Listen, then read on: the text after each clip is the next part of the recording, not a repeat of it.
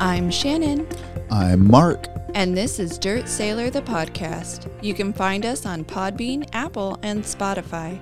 We also have Facebook and Instagram pages under Dirt Sailor Podcast. Happy Throat Punch Thursday.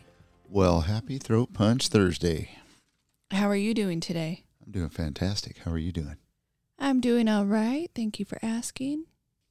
So, for our listeners, if you are in the Fresno, Clovis, Sanger general area, Hero Sports is putting on a, a banquet dinner, and Dirt Sailor the podcast is a sponsor of one of the tables. So, our fellow veterans can enjoy themselves for an evening of fun, laughter, raffles, dancing, drinks, and dinner if you're into that sort of thing.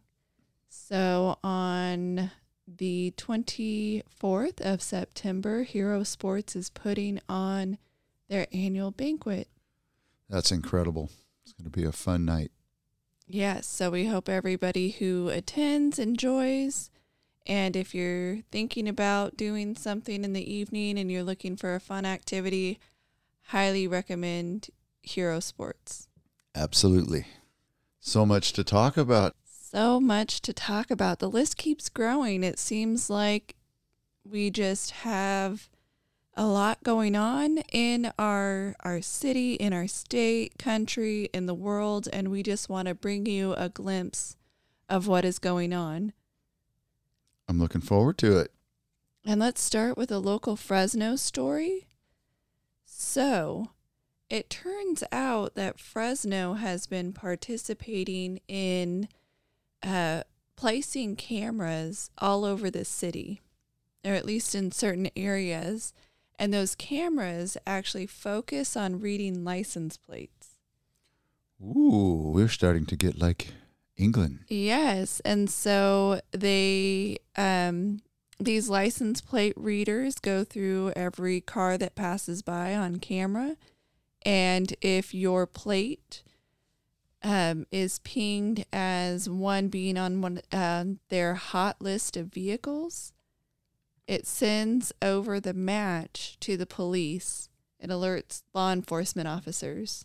So it can help. They they claim it can help finding stolen vehicles, finding suspects, witnesses, or victims, and it's a concentration of resources. So police officers aren't scanning and inputting the license plates themselves, but an automatic reader is helping out. Well, that's a pretty good tool or technique as long as it doesn't cross over into any civil rights violations of anybody. Unfortunately, you know, as with anything, there can be an abuse of power of uh, who can add to the list of, of hot plates, so to speak.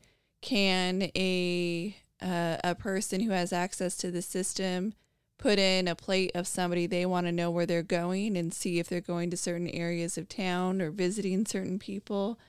I mean, I can just foresee. Oh, you mean like following a spouse yes? if they might be having an affair? yes. Oh, okay. I don't know. That's just where I, I know there's like a, a level of good. Oh, we can find stolen vehicles. Find your stolen vehicle sooner. Or we could find suspects. Same thing. But then there's always that element of what else can they do with it? and there's always an element that will carry it further.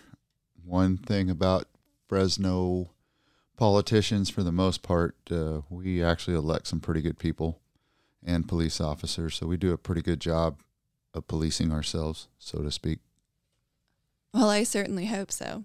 So, where did you source that from?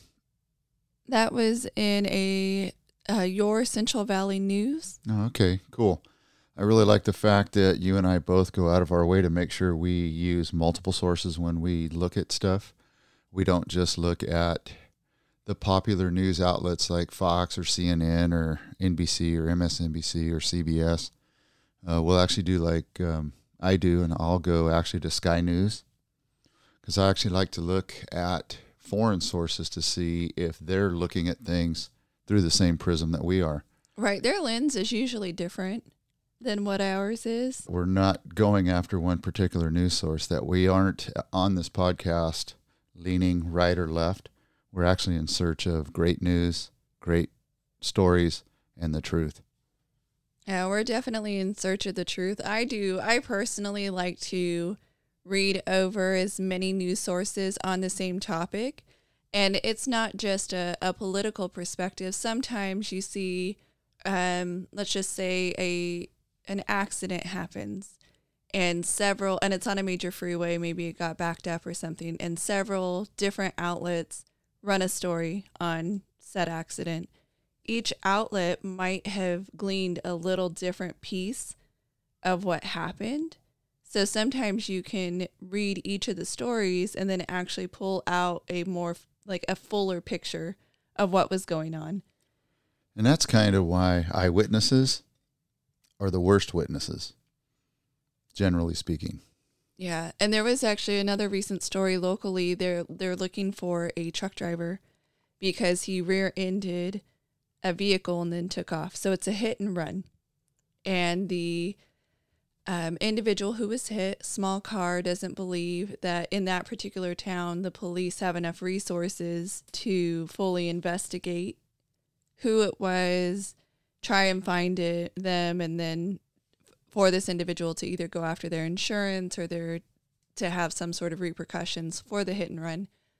So this individual actually started going to local areas trying to see if they had any surveillance. And one of the pieces of surveillance that was first to hit the news was sort of a drive up look, like a, a drive through. And so all you see is the hit that pushed the car into the parking lot and then the truck takes off. So then you have people who are speculating, oh, did they slam on their brakes and the truck hit them or what what could have happened? So you have all this speculation. But then when I read another news article, it said that the person was actually able to find multiple pieces of surveillance. And you can see that the person is at a stop and then apparently they didn't go fast enough from when the light changed for this person, this truck driver. The truck driver actually hit them three times, like trying to push them out of their way. So it's just hmm. interesting. Mm. On one little angle, you hear, oh, it looks like they tried to slow down and get the truck to hit them for insurance scam. But then you get the whole thing by reading other news sources that says, oh, no, they had multiple surveillance views um, from people's surveillance cameras, and the whole story is they were trying to, you know, go off the line from a green light, and the truck was impatient and just rammed him out of the way. Well, and that's why you always have to wait until the full story comes in or out, whether it's politics in D.C., Sacramento, local politics, um, car accidents, whatever the case may be, because you may have someone that's uh, bent on ruining somebody else and they'll create a faux story and they'll carry that faux story for four or five years and it pits uh, politicians democrat and republican against each other it pits family members against each other. It pits friends against each other. And then when the uh, truth comes out in the wash it was nothing as originally discovered. Right and some there is actually some statistical evidence that is supporting that if somebody sees a fact check and that fact check says not truthful uh, or truthful, so you have a claim and then you have a fact check, that more people are less likely to notice that the story has changed in the future. And if they do notice, they still believe the fact check. The original. The original yes. fact check when it, um, in fact, was wrong. And isn't it amazing how two individuals can look at the exact same thing, no matter what that thing is, and come up with a diametrically opposed opinion as to what they saw, what happened, who did it, and why it happened. It's it's interesting what sticks in our brain and why. Like why what in our brain I wish I knew more about the brain, but what in our brain causes one story to stick in my head from my viewpoint and then another person to have another story that's in their head from their viewpoint? I think a lot of it's upbringing and learned traits. Because if you have somebody say that grows up years ago, say 100 years ago, in a bigoted or racist society, they're going to see a robbery or an accident or something totally different from your neighbor across the street who was raised in a totally different manner by a different set of parents. That's an interesting thought point. So I'm, yes, thank you. I'm starting to see a lot of that though with modern day politicians and people. It seems like we're digressing and going back 40 or 50 years. We have a, I think she's a mayor or a governor in New Orleans. I believe you're going to start talking about the mayor of New Orleans. Yes. And she's been caught flying on the public dole in first class. And her response when she got caught was it's unsafe for a black woman to fly in coach. Well, if that was factual, it would be all over the news all the time. A story like that would not go unnoticed if young women were being harassed on airplanes in coach, if they were of color. So it's funny that you bring that particular story up. I did actually see, and is the mayor of New Orleans, this storyline where she is refusing to pay back the fare difference. So what the their government requires when traveling. So we're talking local area government. So um, just for awareness, like the federal government has its own standards, state, local, they have their own standards of what they're willing to pay for and when they're willing to pay for it. So for New Orleans, they will pay for the cheapest economy ticket. If you wish to upgrade your seat, you are allowed to do so, but the fare difference is at your own expense. What she did was fly out of the United States and do foreign travel, and she booked first class, and her whole tour was something like $30,000 in tickets. And she's refusing to pay back the fare difference between what a coach seat would have cost the government and what the first class ticket cost the government, which is required. And this is something that even the federal government will allow you to do. Um, I've flown before, and you can, when you go and you check in, they'll sometimes offer you upgrade to first class for XYZ number of dollars you can do that, but the the federal government will not reimburse you. You that's out of your own pocket. Which makes sense, and they should only be able to fly or be reimbursed for what the revenue stream is that that particular county, city, or state brings in. And if she was on a business trip and she was going to generate, say, $10 million in some kind of new company or something moving to New Orleans, I'm sure that the constituents would have said, we're all in. However, it sounds like it was a vacation.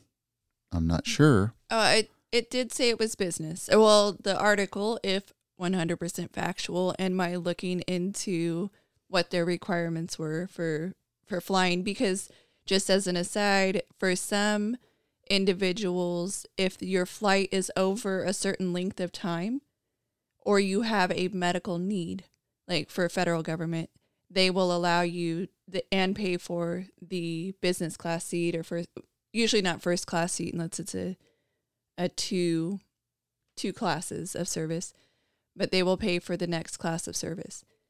There was no mention that it was a need, and she is claiming now the need is an African American woman cannot safely fly in coach.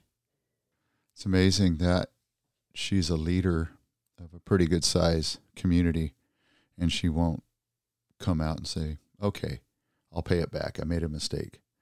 And it doesn't matter whether she's male, female, Republican, Democrat. If New Orleans rules are X, which you've clearly stated, then she needs to pay the money back. Plain and simple. Absolutely.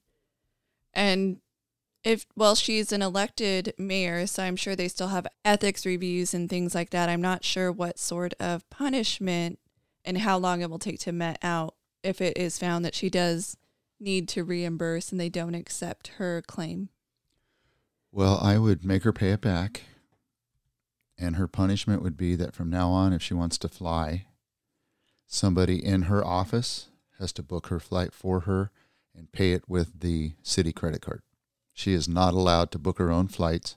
She's not allowed Take to away the mayor's credit card. I'm Yes. pretty sure she booked it herself and then ran her own card. Yes, I would take or not her own right. personal card, but I would take that away. That would be her punishment. Maybe not throughout her entire term, but I but would take it no away from her. Yes. Yeah, she no longer has the ability to book her own travel, which would make sense. Absolutely. So uh, another interesting story, kind of along the lines of a mayor or a governor, is a lady that's running for mayor Of Los, Angeles. Oh my goodness. What are you reading? Are you reading my notes? I've been sneaking behind you while you were typing your notes up on your iPad. See, I have my paper iPad out here tonight. It's interesting that she gets broken into into her home. They were able to identify that it was a Mexican male. How they did that through a mask, I have no idea. Goes in her house. they She- know him. Yes, she has cash laying around, according to her, and jewelry and valuable, we'll just say kitchenware, things like that. None of that was touched. Only a locked safe, a Brinks gun safe or a Brinks safe. They said it was a Brinks safe. Yes. So a lock safe. So, uh, number one, how did the perp know there was guns in there? Um, okay, so hear me out. Okay.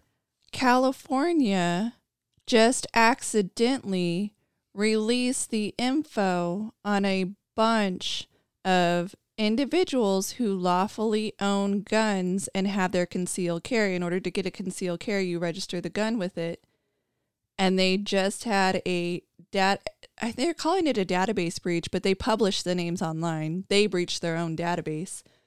So I don't know that she was on it, but just a little theory here, other than if somebody personally knows her oh, and knows that conspiracy she theories. I want to know. and knows that she has guns, if it's not someone that already knows her, it could be someone who is rifling through that information on because it had addresses on it too. Point well taken. But apparently, she's owned these guns for 40 years, or they've been in the family, or she's had them that long.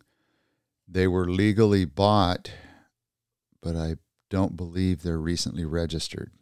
Which, if they've changed hands, depending on the year that they changed Yes. hands, they were required to go through For the her to get a registration. permit. hmm Yes. Right, unless she's had it since before the required period. Then, unless she registered them under concealed carry, which they would be registered. So there goes my theory. Yep, you took that conspiracy theory. Well, out. so lo- like a local or a, a nationwide news guy said today, if they pop up at her campaign office and we know it's somebody she knows, he said that basically tongue in cheek, but Yeah, well, I just find it funny that she's running for the mayor of Los Angeles, and I believe she's running on a Democrat leaning ticket. yes, and she's a strong gun Anti-gun. control advocate. A lot of people, though, seem to be strongly opposed to either the police, to guns, etc. But then they use those very things themselves. So she had guns, and she's opposed, or she's wanting gun control. There, how many of these elected officials and officials who are, or attempted elected officials, people who are running for office, say that they want to defund the police and they want police officers to go. Some even say they want to 100% wipe out the police force. They don't want a police force anymore. But yet they are personally paying, um, well, personally, their uh, campaigns are paying for security, armed security. Armed security guards. So they are they are getting what they don't want you to have. And a lot of those guys, and I'm not taking away anything from normal, what they used to call rent-a-cops or normal security. Their so security, normal yes, security for hire. yes, their security are former military and former police officers and sheriffs. Well, and some of them are actually moonlighting too, depending on the jurisdiction. So they are current police officers who have been given permission to moonlight as security officers as well. So they are armed. They have their their gun licenses. So let's keep on California for a bit. Well, since we're sitting in the middle of the state, we might as well. Yeah. So let's talk about a, a bad potential bad uh, sheriff's officer. A California sheriff's deputy is suspected of a double homicide in Northern California. So he has been arrested in Northern California. I'm not sure if you heard about that. I did not, but it kind of parallels the one I did hear about today. I wonder if that sheriff's still getting paid. Because there's a politician in Nevada, I believe it's the Las Vegas area, that's going to be potentially charged for killing a news reporter. Oh yeah, a Democrat elected official who was getting in, it was an investigative journalist who was uh, running some pieces on this individual. And he's still getting his salary. I guess technically you're not guilty yet. Well, and that goes to the no cash bail, right? Isn't that why they're doing things like that? Because supposedly our system, you're innocent until proven guilty. In our system, you're innocent until proven guilty, unless you're in New York, where if you have a gun lawfully, you're guilty until you prove that you're lawfully carrying the gun. NYPD has a standing policy that if a person has a gun, you treat it as if it's unlawful. They're unlawful, and they must prove that they are in fact lawfully holding it, you know, carrying or being in possession of a gun. So we would like to think that our society is innocent until proven guilty, in which case the guy should be paid until it is proven in a court that he is in fact guilty of the crime he is uh, said to have committed. Well, I always thought that the scales of justice were equal because that little statue shows them equally across, but it's obvious by how we let some of our politicians skate on some of the stuff they do that the scales of justice are not equal. But the uh, mayor of Chicago is happy because January 2023 is when they implement their full 100% no cash bail. They feel that the policy will stop systemic racism. And I don't know if it's racism per se that they're really looking at. What they're looking at is if somebody goes and say, you and I both get thrown in jail for the same crime. You come from the poor side of town, I come from the middle class side of town. And the judge sets my bail at thousand bucks. And I have the money I can bail out. You, on the other hand, don't have the money, so you have to sit in jail until your court hearing, depending on the severity of the crime. Is that racism? Or is this that just your economic standing? So that would be an economic standing. And the tie into that is they are saying that systemic racism has led to a class based issue as well, because most people of color, the claim is, are more likely to be socioeconomically disadvantaged. Uh, especially those who are living in inner cities or, as you noted, the poor side of town, that redlining and other things have caused people to not be able to grow out of their circumstances. And with that, they tie all of that in together. So it's really a, a really big conversation to have on that, um, which we won't be doing at this time. we'll have to make a whole podcast out of that sometime. But in this particular case, they're saying that no money bail would mean that the person is taken, you take account for that person and their likelihood either to be a repeat criminal or their likelihood of um, impacting society negatively, and then they make decisions based on that. But that alone, if they make real decisions on whether or not somebody is likely to commit another crime, versus if they only take the crime that they've committed into account, the the current claimed you know crime, you could have different outcomes too. So it just depends on what they're going to put behind whether or not they let somebody out. Because they're saying that even if you have all the money in the world, depending on the crime, you might not even be let out.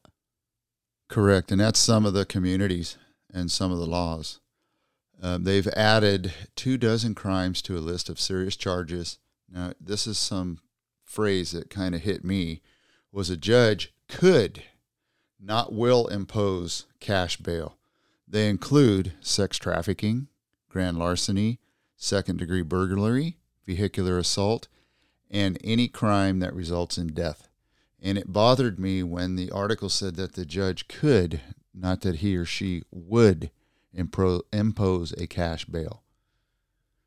So there is a website, it's called RED. It's called Rehabilitation Enables Dreams. A little bit long, but let me read it to you because it was very interesting. It ties exactly into your socioeconomic condition. And I guess Rikers Island is really bad notorious for holding over people longer than they should. Even longer. That's why, uh, just as your Rikers Island, people will plead guilty to the crime because they have already been held longer than what they would be sentenced Yes. to, and they didn't do it. But getting their day in court takes much longer. Okay. And here's an, that's okay. And here's an example of a young man, Kalief Browder, an innocent person held in pre pre-trial detention. He was a 16-year-old boy from New York City. He was accused of stealing a book bag, and even though he was 16, he was sent to the notoriously violent adult jail, Rikers Island. While awaiting a court decision on his case, Kalief has not deemed a danger was not deemed a danger to society and was granted bail. But as he came from a poor family who did not have the money to pay his bail, he sat there for three years in Rikers Island on pretrial detention awaiting the court's ruling. While incarcerated, he was beaten numerous times by inmates and guards.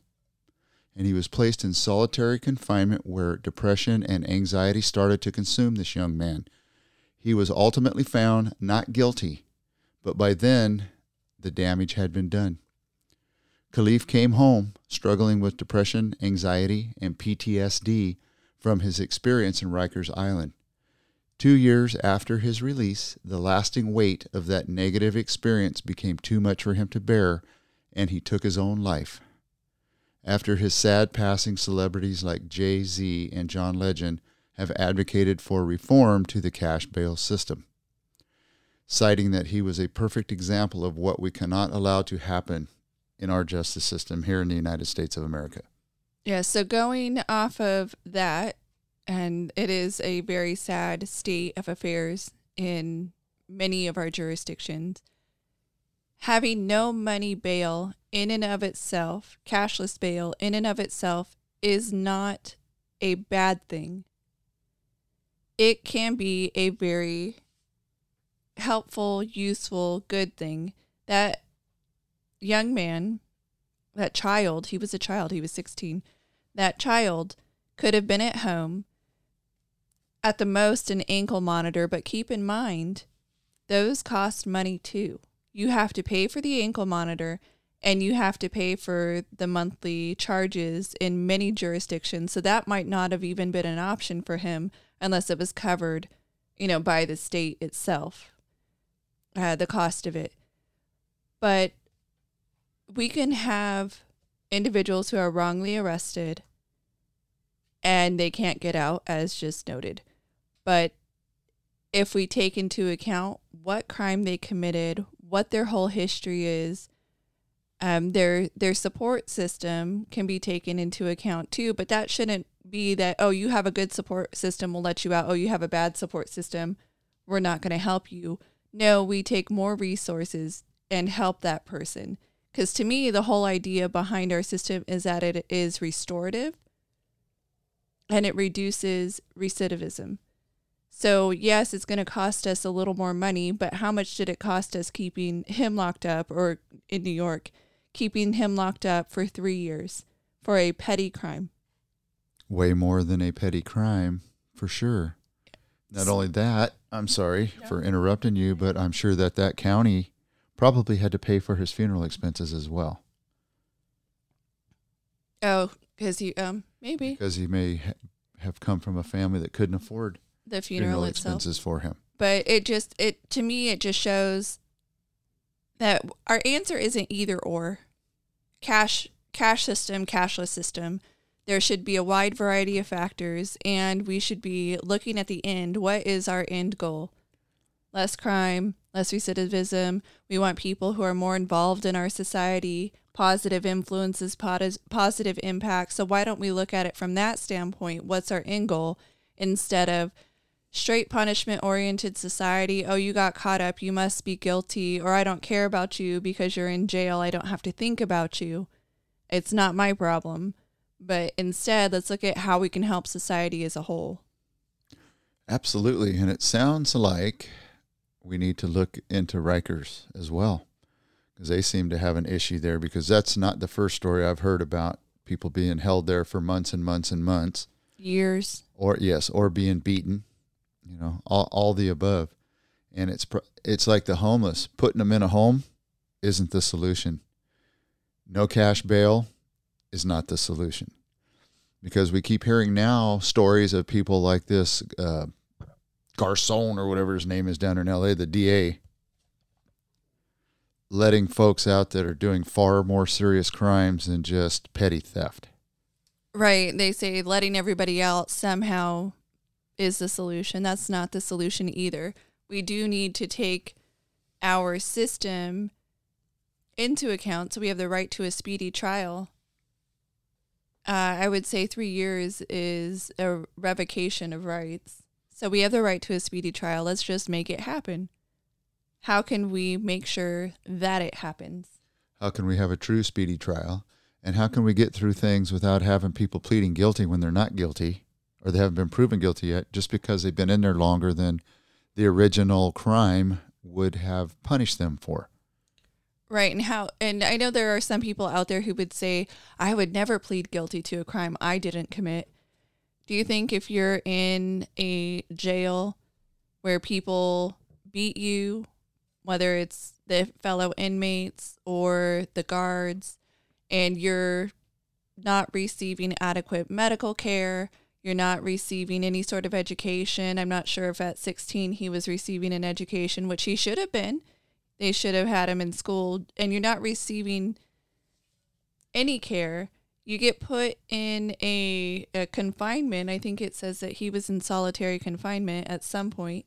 So you end up in solitary confinement and that has proven to impact people negatively with their mental health that you would just say oh i don't care the number of years for committing claimed you know petty crime that would get you two days in jail you're willing to sit there for three years with your mental health deteriorating, getting beaten, worried about getting stabbed, worried about having all of your stuff taken, your family can't be there, you're missing every milestone, your child's milestones, family members are ill, and you would just say, eh, I'll I'll keep sitting here. Well, I just don't think I know it's easy to say, but I don't think people actually think about the true consequence. Right, and I actually hope that the three articles I read on this are actually factually accurate.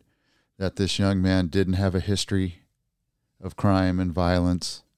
You know, growing up maybe potentially in a bad neighborhood, and they were trying to make him look like they were probably scapegoating the, him. Uh, and you're going the opposite way of like maybe he was a bad kid and he had a lot of. just of playing devil's history. advocate i'm not insinuating that at all in any way shape or form but what um, was his claimed crime again stealing a book bag from school so stealing a book bag typically at a school i mean he would have been in high school so stealing a book bag unless there were some gucci shoes and a bunch of diamond tennis bracelets in there. There was nothing in that book bag that would make it any more than a petty theft. And the reality is, in a school, you would hope that they would handle that internally, but if they have a school resource officer, maybe they were called, that led to an investigation. But a petty theft. Nowhere is a petty theft, which is a misdemeanor, punishable by more than a year in jail. Correct. So, along with zero cash bails, so there's been some recent decisions handed down by the 11th Circuit. You know where they're at by chance? Oh, my brain is going blank. I'm going to say back east, but. Well, kind of. Atlanta, Georgia. One of their decisions basically said that they reject the assertion that setting monetary bail discriminates against the indigent and violates the constitutional right of certain individuals. And that was actually a recent decision, but it was July 29th where they overturned a federal judge's decision holding that the bail system in Coleman County, Atlanta was unconstitutional, which they found that it was not. That you could hold people even if they did not have money. You could hold them over for trial, which I found very interesting. That is interesting. And by the way, in New York, uh, petty larceny is a Class A misdemeanor, which means that there is no mandatory prison sentence. If you are convicted of this charge, you may be sentenced to two or three years probation and a fine as high as $1,000. However, you can be sentenced to up to a year in county or city jail.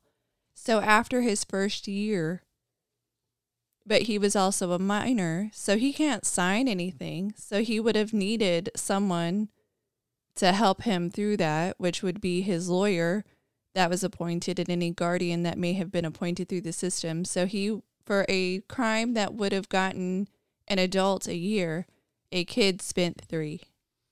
There's something wrong with Rikers Island. So don't you have a degree in criminal justice? That I do, as well as a, well, I have a bachelor's degree in criminal justice and a master's degree in education, but an emphasis on criminal justice for adult education. Awesome. That's why I'm so smart. Thank you for educating me. Ha ha. Ha ha ha. So, professor of criminal justice at John Jay College in New York City, article in U.S. Law Week, she talks about zero bail and the rise in crime nationwide and how it is not the result of zero bail. What she's saying is it's gamemanship between Democrats and Republicans that they're never going to let a crisis go to waste. And that was something that Winston Churchill coined and has been repeated over the years by Rahm Emanuel. Oh, to never let a, a crisis go to Never waste. let a crisis go to waste, whether it's gun violence or whatever the case may be. You see it, you target it, you go after it, you make it yours. I would have to say that they've been, they being the politicians, right and left, have uh, definitely used that any and every single time that they can. Right, left, center. Absolutely. So, California, we've been having trouble with uh, power, yes? Yes, we get our what they term as flex alerts to let us know that our consumption is too high, us being all of California. And to reduce our consumption, it used to be between 4 and 9 p.m. And then they extended it 3 to 9 p.m. And then they extended it 3 to 10 p.m. So stop doing laundry. Don't wash your dishes. Don't charge your car. Don't charge your car. Don't do anything. Pre cool your house, much like our Governor Newsom apparently does, because he was wearing quite the hefty fleece jacket while telling everybody else to please conserve power. Yes. So I had to do a little bit of research as I do, and I went outside the country to Sky News to see what they had to say about our power crisis here in California. So, the operator of California's power grid has asked people to conserve energy, like you just said, for the sixth day in a row as the state swelters in record breaking temperatures. The California Independent System Operator, or ISO, said there could be rolling blackouts in the state if the guidance in the flex alerts isn't followed. And we have had, uh, our local area did receive some blackouts. And everything else that you said is basically right here. But can I do this like one of the YouTubers that I follow does? And for more of the story, so I had to dive into California's grid. Do you know how big our power grid is in California? 12 solar panels big. That's why we're always out of power. 11 and a half. It's Okay. huge. So I pulled a 2018 study and it rolled into 2020, which is one of the most recent studies. And it breaks down every single power plant, how we get power, whether it's geothermal, nuclear, solar, what, whatever the case may be, propane, natural gas, imported, exported. We have over 1,500 power plants in California. Okay, I'm surprised to hear that number. I didn't know how many it was. I know I often hear that we had to pull from out of state resources, buy power from out of state places because we couldn't generate enough. I did know that there's hydroelectric dams, and we had one nuclear power plant still left. Well, excuse me if I'm shaking my papers because it's about 15 thick because I pulled all the numbers. So, California in state generation GWH gigawatts. That's almost like the movie with the DeLorean. So we generate 194,842 gigawatt hours in California. When you take all of the power we bring into the state plus ours, it's 285,488. 1,500 power plants, that kind of power. And we're actually going backwards because they say because of our usage that has been going down over the last couple years, we're not buying as much. But they're happy we're making it that everybody's doing solar at home and we're doing wind generation out in the desert. I didn't look at the total number of usage to match it with what our output is, but I, I think there's some voodoo magic going on here because that is a lot of power. We have to keep in mind that we have more people here than we've had in years past. I know they said 2021. I think we started losing people uh, to other states. 2020, 2021, 2022, we're losing people to other states. But we have millions and millions and millions of people in California. Over the last several years, we have made laws that require us to use electric over other sources. For instance, new homes are supposed to have electric stoves and not gas. We're requiring solar panels to go on, but then we're not putting enough on the home to overtake all of the consumption. But I have to imagine that the solar panels on homes has helped to generate a decent amount, but we don't always have sun. Right. Give me one second. I'll tell you exactly how much. Here's a part of the article I didn't read to you, and I apologize for the paper noise. California's total generation was 285,488 gigawatts, and that's down 2%. This was a 2018 figure, down 2% or 6,549 gigawatt hours from 2017. California's non CO2 emitting electric generation categories, nuclear, hydroelectric, and renewables account for 53% of the generation compared to 56% 2017. As a result, in state generation, it's dropped by 6% to 194,842. This decrease was due in part to reduced generation from hydroelectric power plants as dry conditions return to the state. However, the overall decline observed in California's total electric system from 2018 on is consistent with the trends observed in energy demand, which means our demand in California is going down. We still have the power there, so why are we having these rolling blackouts? If our demand is down. If our demand is down. That's a good question. Solar generation, here's what you were asking for. BTM generation was estimated to be 13,582 gigawatt hours or 20% or a 20% increase from 2017. The strong growth in solar PV has had a measurable impact on utility service load and consequently on the total system electric generation summary, which means then that, yes, like you said, the more solar that's going on houses, we may be getting uh, an unfair shake from the local utilities as to what we get paid back or what type of system we could. But it, it on paper, it's showing that it's helping immensely with the grid. Yeah, and speaking of what you get paid back for. So they charge, depending on your tier usage, 30 cents to 40, like 45 cents and more per kilowatt hour that you use. But if you produce more than you consume throughout the year, they'll pay you back at 5 cents. So you want to get into some more foreign news? Let's talk about what's happening outside of the United States. Let's go to Sweden. They're having an energy problem too. They're having an energy problem, and they also are having an election that's very, very close right now. And it's interesting that, you know, they always call people over here the far right loons. Well, guess what? The far right over in Sweden are Democrats.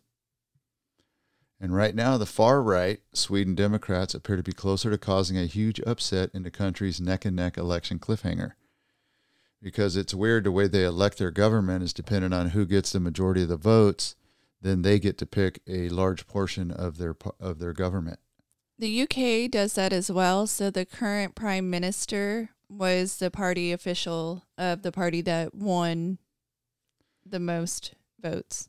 It's interesting. They call this far right group the Populist Anti Immigration Party, which emerged from the neo Nazi movement in the late 1980s. And they've been able to increase their polling in the last nine elections. But what they've done is all of the white supremacist type people they had in their party, they booted them out. So they're trying to become a legitimate party.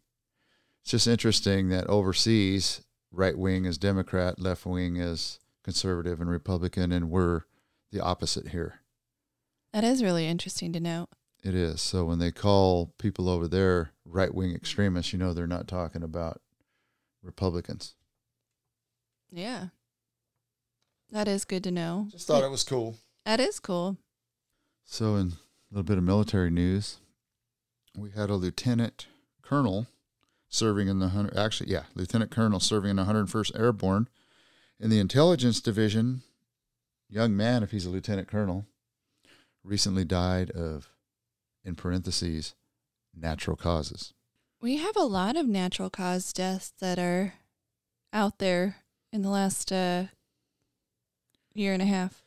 He had quite a resume, though, I'll tell you, and he had recently returned and completed a tour with the Joint Staff at the Pentagon and returned to Fort Campbell, Kentucky.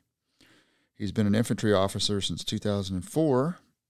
He deployed to Iraq once with the 101st and deployed to Afghanistan six times during his tours with the 173rd Airborne Brigade, 75th Ranger Regiment, and the 10th Mountain Division. So he was a well decorated officer, Purple Heart winner, and such. And they just claimed it as natural causes. No woman or man in their 30s or 40s or 50s dies of natural causes. Sorry. Well, I guess it's natural if you just die, right? Is that what they're going with? That's what they're going with. That's crazy. So in other military news, kind of a interesting case. So there was a gentleman who used someone else's identity so he could re-enlist in the army, and then he kept using the identity after he um, got out of the army. So I guess what had happened was he served in the U.S. Army under his his name, but he had some conduct issues during his service. So he did not receive a reenlistment code that would show eligibility to reenlist in the army. So he got out. He still wanted to serve. So he took somebody else's identity, went back to the military and enlisted, which was a reenlistment, but it's a new identity, enlisted under the new identity. And then he served with good conduct during that period of service. But I guess after he got out, he remained using that identity that he had taken. And he was eventually caught as a 60 year old man, 33 years after he used it, because he um, was filing for passports. He was was stationed overseas in Germany and then decided to continue living there. So he was going to the passport office for a passport. And an individual who was filing for health benefits, the one with whose identity got stolen, he was listed as being a former military member, so he wasn't eligible for the health care that he was applying for, and that particular individual never served. So it was all pieced together, and then they confronted the identity theft suspect, and he just he admitted to it. He pled guilty to it. He was sentenced to a hundred hours of community service, and it was because he wanted to continue serving in the army, and he would arguably did better the second time. Interesting story. wow. That's like a made for a movie script. Holy cow. Do you know who Fat Leonard is? I do not. So, Fat Leonard, as he was dubbed, um, there was a military contractor who pled guilty to orchestrating the Fat Leonard co- corruption scandal. And he was under house arrest in San Diego and he was cooperating with the government. So he created this big scam that ultimately he would use money to pay off military officials to give information on say where ships were going to port so that way he could apply for contracts, be the best contract, and get money from it. So there were kickbacks involved. He would uh, pay in cash with uh, objects, per you know, just all kinds of things that people wanted as gifts, including prostitutes. Um, and so this individual, it was a multi-million dollar scam that he was running, or I should say scheme because he would actually provide the services, but he was doing it with kickbacks, and other people who would try to bid for the contracts wouldn't get it because of the the scheme that he was running. He's been on house arrest for years. And I guess he just decided he couldn't do it anymore and he cut off his ankle monitor and now he's in the wind. Wow. So have you been following the Queen death and all the things that have been taking place? So I've been uh, seeing different things posted about the queen passing. I, I had heard that she was sick and then she passed away pretty soon after that. And I knew just from little readings here and there that her son would be king pretty much, you know, the instant she died, he became king by virtue of their law. And so there have been little postings about her lying in in their state, like lying in state, and how all of that would go down. But is there anything a little more specific? Well, yeah, I just was kind of reading some news articles, and of course, people always have to dive into the money and what's going on with the monarch and how things will transfer, power transfers, money transfers. Do you realize that they don't have to pay capital? Well, he will not have to pay capital gains. So anything that is inherited that belongs to the crown there no he won't have to pay because technically it is by virtue of their law it never changed hands it always belongs to the monarchy do you know when that law was put into place when 1993 so while she was yes that's interesting but if anything that she owns individually if she passes to her any relative or any friend or whoever she wants to pass anything to, they will have to pay. Well, why do 40, I even need to talk about this? You know, forty percent. Sorry, apparently I've read a little yeah, bit more than I thought. They will have to pay forty percent in inheritance taxes. I guess the I can't say this word. Do you see it? a Duchy, Duche of Lancaster the estate? The duchy. Duchy. Is that what how you do? It? Okay, I'm sorry. no, that's how I would say it if I'm wrong. The duchy. That could be correct. I do not know. It's like the the duchy of Cornwall or something like that. Uh, yeah. So according to the rule introduced in 1993 by the UK government, said inheritance tax does not have to be paid on the transfer from one sovereign to another. It's currently valued at 652 would that be million lira? Is that what their monetary is? No, pound. Pound. So the L denotes pound. That's a pound. Yeah. Okay, so 652 million pounds. Yes. And that is because they're saying that it belongs to the the whole monarchy itself and so it's not actually changing hands. That's an interesting one though because if they had to pay at 40%, I mean that would have been over 240 million pounds. Yes, the monarch is not legally obligated to pay any tax in the United Kingdom. But the queen, being as cool and as good as she was, she started to pay income and capital gains taxes on her own in 1993. And Charles is expected to do the same. And like you just stated a minute ago, anyone other than the king will have to pay capital gains tax or inheritance tax. Yeah, the expectation is that a lot of it will just stay with the crown. There's the crown jewels. You can actually go visit the location where they have a bunch of the jewels on display. And do you know that's one of the reasons they keep the monarchy intact? Is because of all the money it generates by all the millions of visitors that go over to England every year. Oh, and I think you were one of them. Uh, in 2016, I my family and I went on a vacation and got to see the crown jewels in person. Awesome. Through glass. That's awesome, though. I don't totally agree with the monarchy because I don't think that anybody's better than anybody else.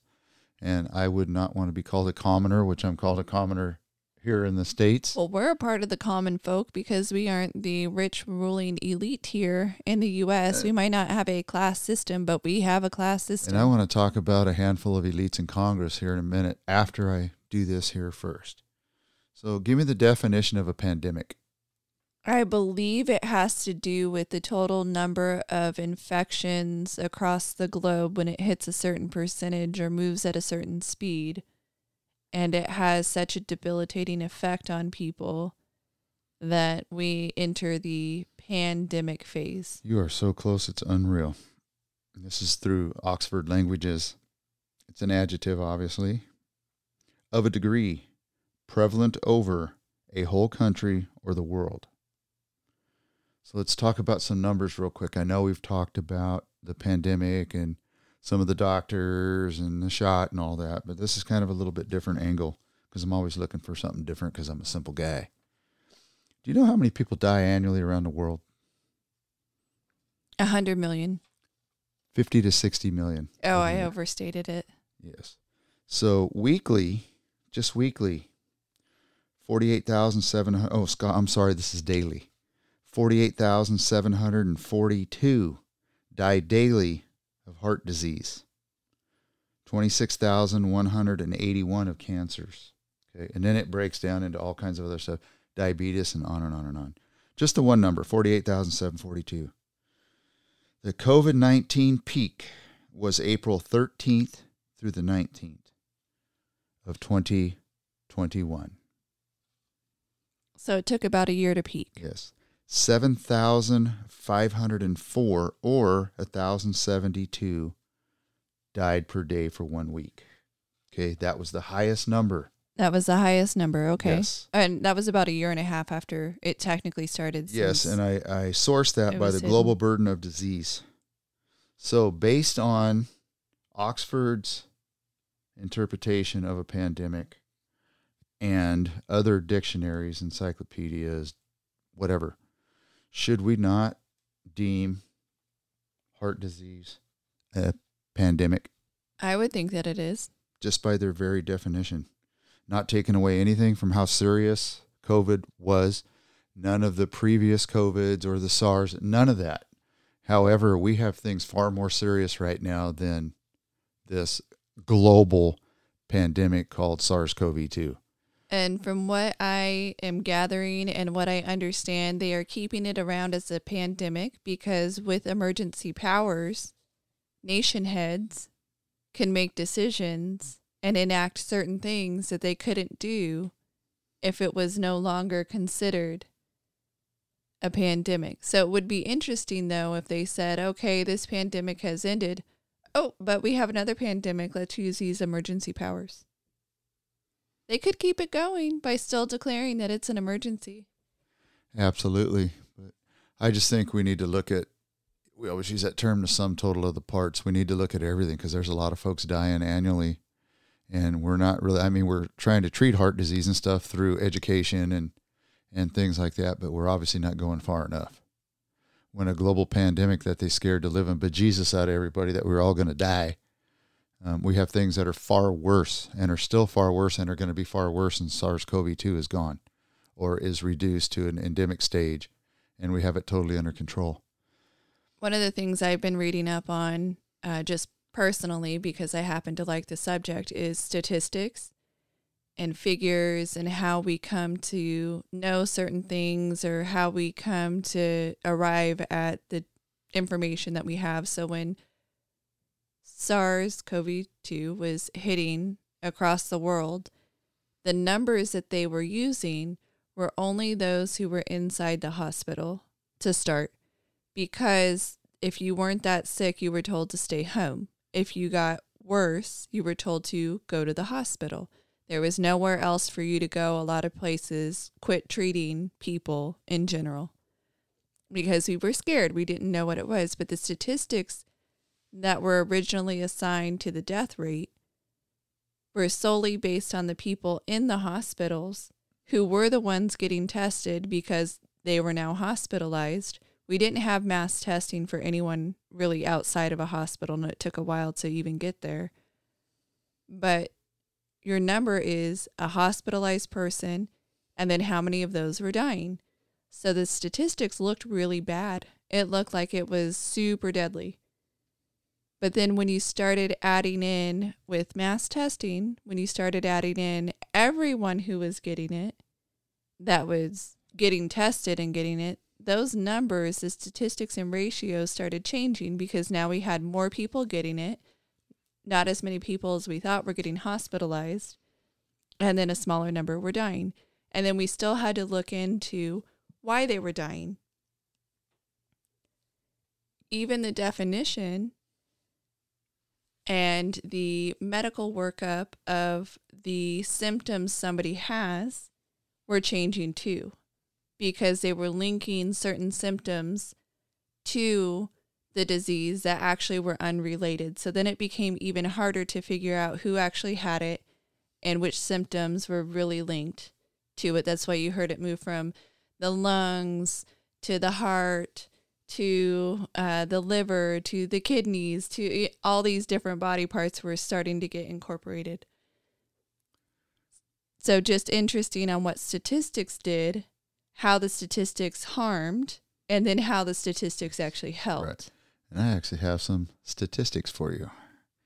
So, I had a pretty awesome discussion with my nephew, your cousin, this past Saturday night.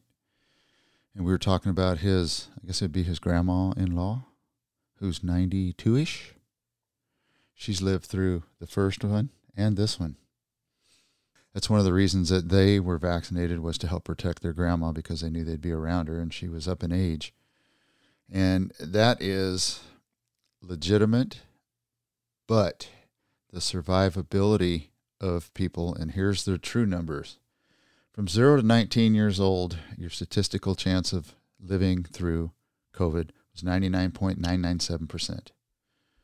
20 to 49, it was 99.98%. 50 to 69 years old, which is where I fall, was 99.5%. That's where he made the comment that, well, I'm in great physical shape for an old fart, so that's probably why I survived it so easily. And then when you get into the 70 plus, that's when your number goes down quite a bit. And that's where a lot of these deaths came from, was 94.6%. Interesting. It's still interesting to this day. And we're never going to know until all the empirical data is 100% in, until we really dive into the origins of this. But this gentleman that I looked at his paper, his thought process is like a lot of ours, which called, which deemed us conspiracy theorists and all that was it it was 100% synthesized in the Wuhan lab because it was a targeted respiratory virus and it had the shakeout just prior to Omicron coming along.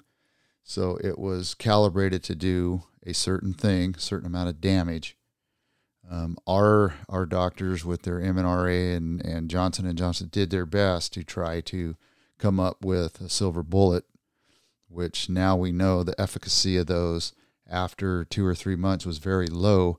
And the more boosters you take, the lower the efficacy is. It goes way down. Yep. They're problematic. They are producing, they're now finding out that they're producing more profound OAS and ADE, resulting in negative efficacy 80% within just a couple, three months. And that number drops even worse with each booster shot. And what they're also finding is all the young lads that are having heart issues and other things from not only from COVID, from the spike protein, but also from the spike protein in some of the shots. Right. And our true numbers need to include the side effect potential of the vaccine, so we won't know fully, like, or will we know? Will they actually record all of the adverse reactions and be able to tell the difference between getting sick or having a reaction because you got the shot? Yes. And that's exactly the way this this doctor put it. So let me actually read his words because they're way better than mine. More troublesome is the toxic Wuhan spike protein introduced systematically that also seems to be seems to remain for an elongated time. A Japanese study is showing now nine months post shots. Some studies are suggesting for life with no cutoff switch. This also readily explains the surge in cardiac related issues seen now months after the shots. Readily known before release is that no mucosal antibodies are produced, and as such, no possible prevention of infection and transmission. Right, and that's what we were sold at the beginning was this would be a a blocker for you so you won't get it. That's how it would work and then they changed it to oh it appears that you can still get it anyway. And as you talked about the efficacy depending on how long it's been since and how many uh, follow-up shots you've had it, you may have very limited efficacy once you actually get sick. Well, that's why this thing's so worrisome, is because the previous COVID, um, there were not long term, what they're calling long COVID effects, because the first one they believe was a bat human transfer or an animal human. And generally, when it's an animal human, it turns endemic in a short amount of time because it has a harder time going from human to human. And they have found with this one, that's why it was synthetically grown in a lab. They're certain is because of how easily it bounced from person to person. And the fact that we came up with a vaccine in warp speed. Right. We had Operation Warp Speed, but we already had a lot of the, the moving parts, so to speak. And we had medications that were reappropriated from their current tests of specific diseases. They were reallocated for for COVID. Some had better results than others, but if you talked about it, depending on which one it was, you were either a conspiracy theorist and a self called, you know, misinformation, disinformation supporter. And then over time, we've seen, oh, it turns out that scientific inquiry does allow for people to question produces a better product. Right, medications or shots or or what have you versus the placebo. You want to be able to have those conversations and a lot of that was taken out of our ability in society. You were just a disinformation supporter and even to this day California passed a law, I'm not sure if Newsom has signed it, that says if you espouse misinformation and disinformation as a doctor, you could be targeted and shut down. But if we go back just over the course of the last two, two and a half years, what was once termed disinformation has actually been found to be truthful. So, how do you decide, other than political expediency, that something is disinformation? I mean, it's somebody's opinion, and clearly over the last two and a half years, we've had a lot of different opinions on the same piece. Absolutely. And this is kind of scared the heck out of some people thinking because uh, polio and Hansen's disease, which is leprosy, and some other ones that we thought were eradicated through all of our vaccines over the years, and that young kids now still have to get vaccinated before they go to school.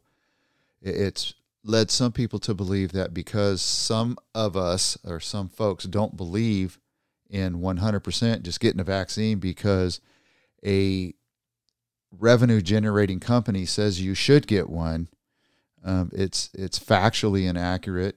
It's from the heart not true because there, there's no way that I would have allowed a family member to get it if I felt strongly that it was unsafe. It's funny that you bring up the revenue generating streams as something that should be noted. A lot of these studies that prove the how effective something is come from the company who manufacture that particular shot, medicine, whatever, and they are willing has been shown in the past to fudge numbers to make money and our drug companies, not drug companies, but our drug entities within the government here in the U.S. that are supposedly run by the government, funded by the government, are not. They get most of their funding from big pharma. Right. So those studies, that money, that support is a driving factor. Yes, and when those companies have been sued and lost for billions of dollars and a lot of folks have died, it, it just leaves you a little hesitant. Absolutely. That's a great thing about America is as individualized humans, we should be allowed to make our own decisions. Boy, we got a lot of people in Congress in California. We do, do we? We do. And guess what? What? We have some rich ones. Really? You betcha. Did they start off rich or did they get rich? Nope, they got rich. They went to school, they got educated, then they went into the government and really started getting wealthy. Right. Not with the insider knowledge or anything. They just got smarter. Yeah, only one with a potential insider knowledge. Well, I just randomly grabbed three just to see, actually four, just to see what kind of money our congressmen who make between 160 and 220,000 a year, what their net worth is.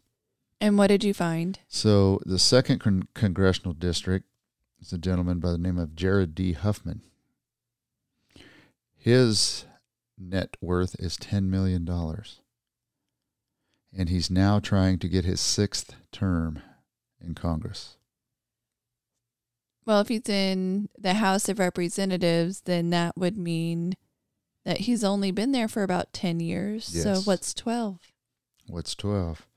Unless you go to Nancy Pelosi, who's now 82 years old, been in Congress for 35 years. Was elected in a special election in 1987. So that was something we had touched on before. It turns out that she was elected in an off year for a special election. So I just want to touch on that. That's awesome. Well, she's the sixth richest congressperson in Congress. Her own personal net worth is 120 million. But they say a big part of that, according to the six articles I read today, was because of her husband, who's a hedge fund guy, who's very very knowledgeable and makes all the right decisions. Not with insider trading. But wait a minute. insider knowledge. Yes, she had just said just here recently that his money is his money. Yeah, they don't talk to each other. He just magically knows things. So, another one, hmm, one that I really don't much care for, Mr. Adam Schiff. Shifty shift. Shifty Shift. His annual salary is 200,000 bucks. He was first elected to office in 2013, so he carried most of his money with him. He carried most of his money with him or a big portion of it. His net worth is 60 million, which he has 45 million in assets, 3 million in liabilities and loans.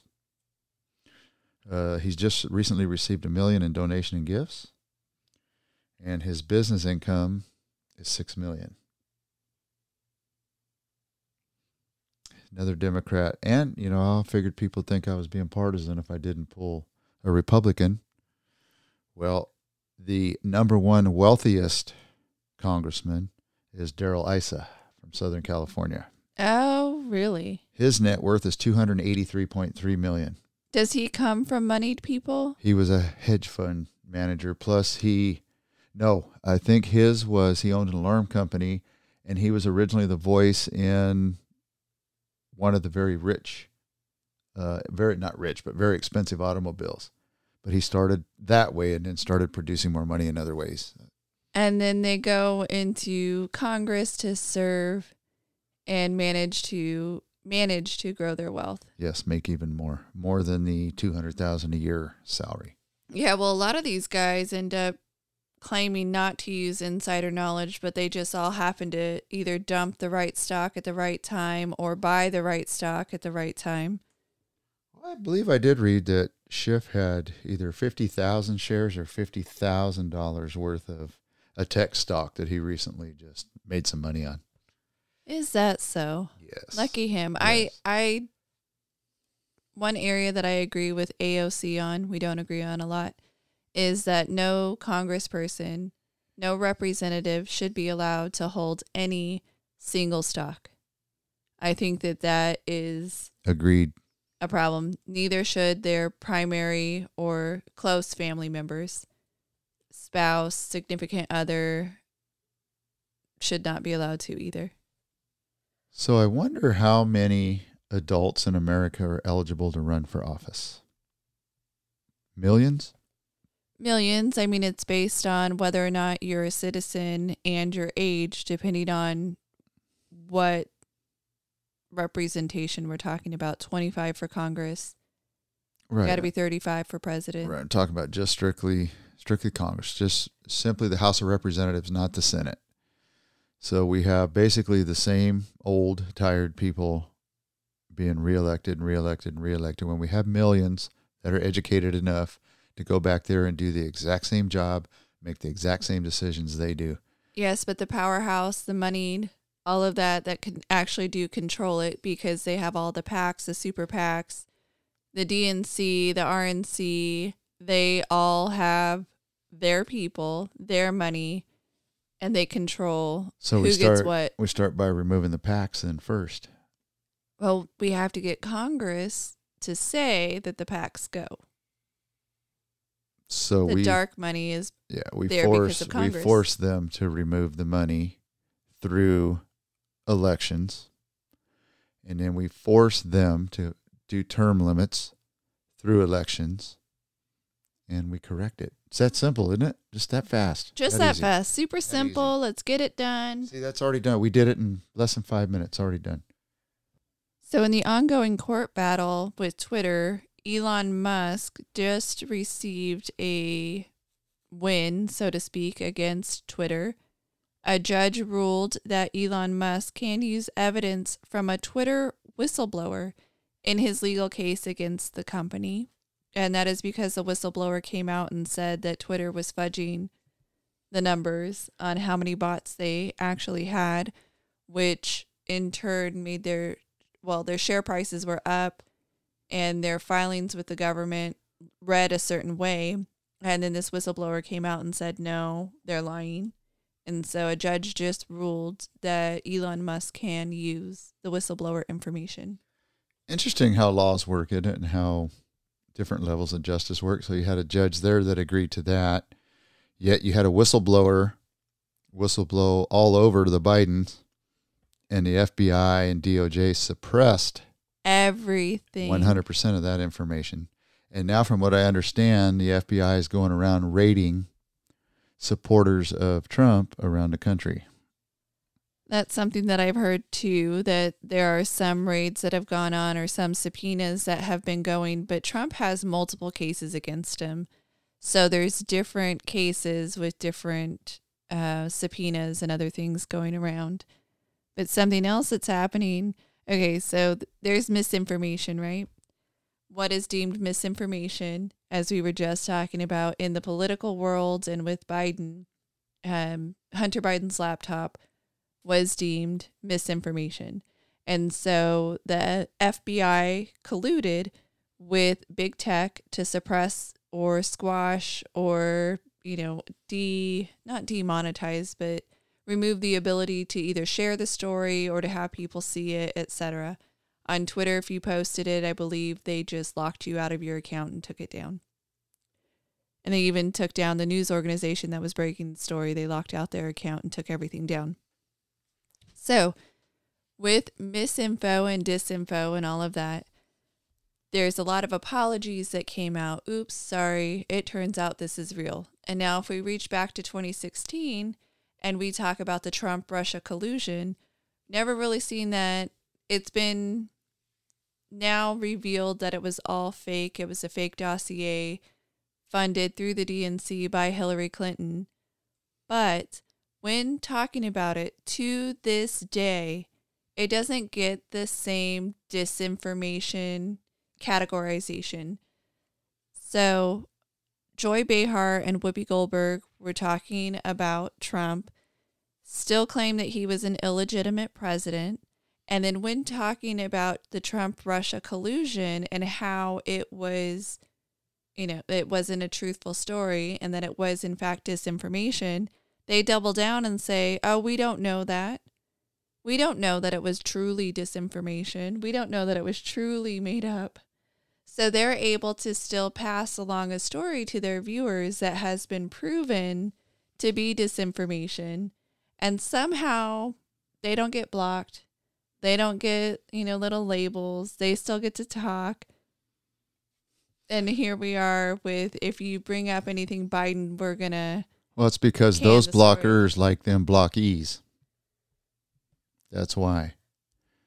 So, a couple of numbers stories. They're not really about numbers, but it is the numbers.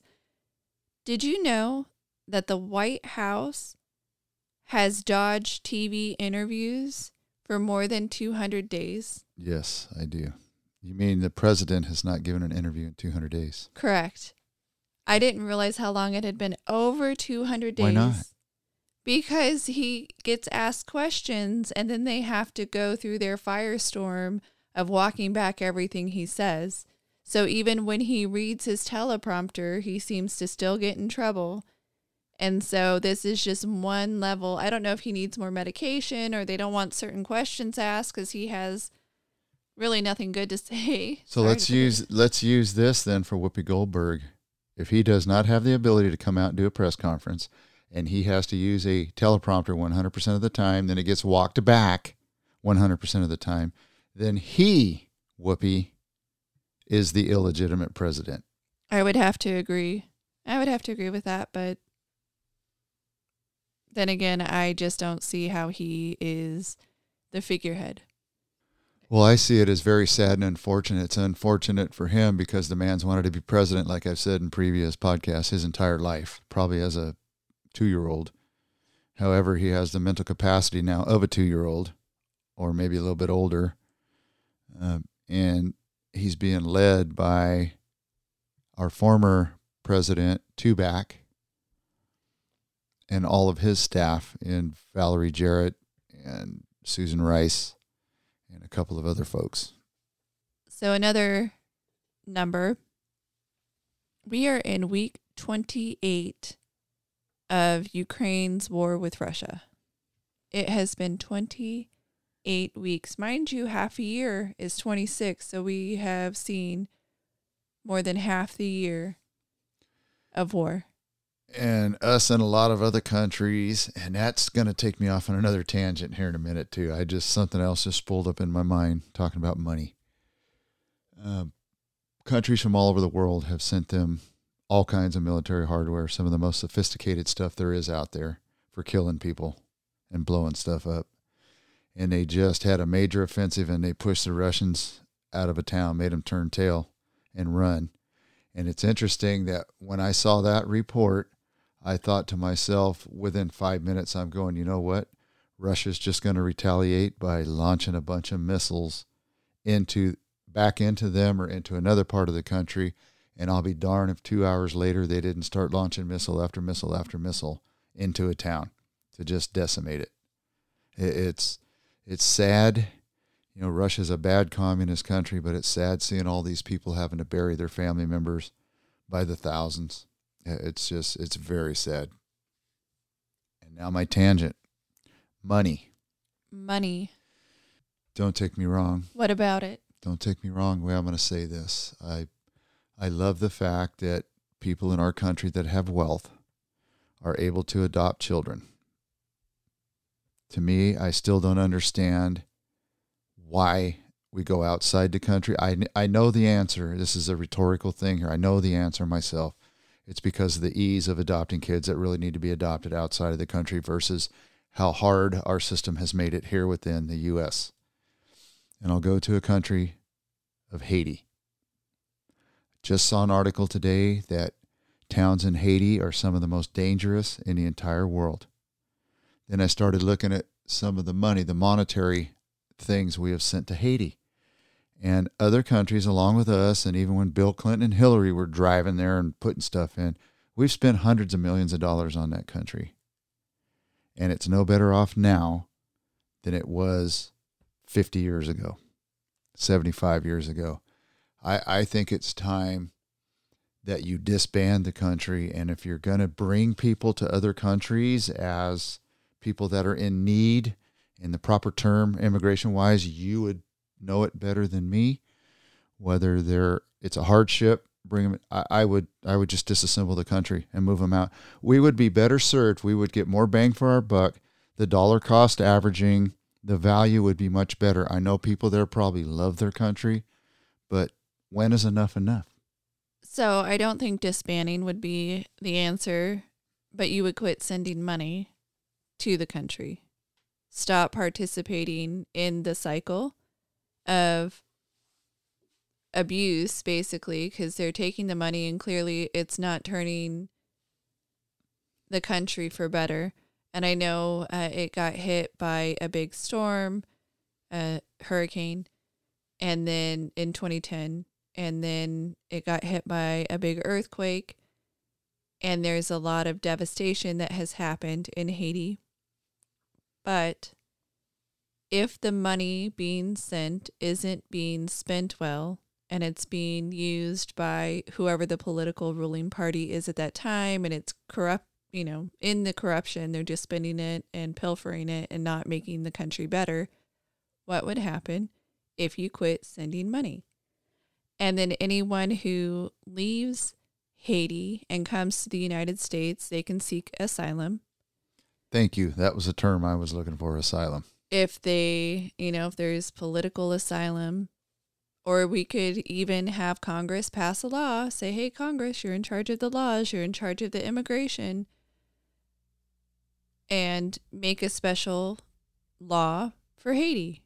You can do that. Well, Congress can do that. The president can sign it. So you can say anyone from Haiti is not subject to any limitations on immigration. And if they make it to the United States, we will hand over a permanent resident card, kind of like we did with Cuba, the whole wet foot, dry foot thing. If you step foot on U.S. soil, now mind you, that is not still in place, it's an old law.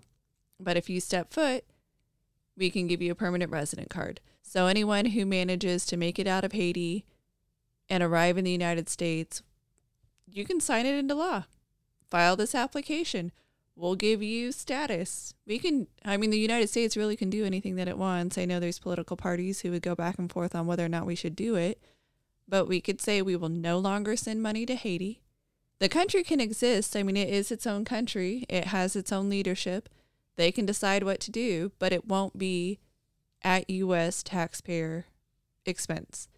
And then what we will do is say anyone, again, anyone who wants to leave the island and makes it here, here you go. Stay. You know, and on the other hand, I'm sitting here listening to you speak eloquently, and I'm thinking out of the other side of my little brain is we can't even take care of our own homeless problem here in America. And then we'd be taking on a whole nother lot of folks that they would probably be great workers once they got here and got themselves all fired up and stuff. But you know, we cannot take care of our own homeless. Right. The, the fix is a Tuff Shed. It's putting them in a little cardboard box or a shed, and we're spending billions of dollars on them, and we can't fix it. Right. We're not fixing the homeless problem. We're not fixing a lot of our problems. We can't look internally and fix, but yet we're sending money all over the world saying we'll try to fix your problems. We're not fixing any problems. We're just moving money around. So really the solution is to start, I mean, side opinion here, start looking internal at fixing your own problems. If you can't fix your own problems, you can't fix anybody else's either. That was one of the good discussions I had Saturday night is people are either way too far left or way too far right. We have to find a way to work ourselves back towards the center. And I don't know if it's being a centrist or being just one click left of center and one click right of center. But until we can start getting our political, and I don't say us personally, but until we start getting our political stuff together, we're never going to fix this.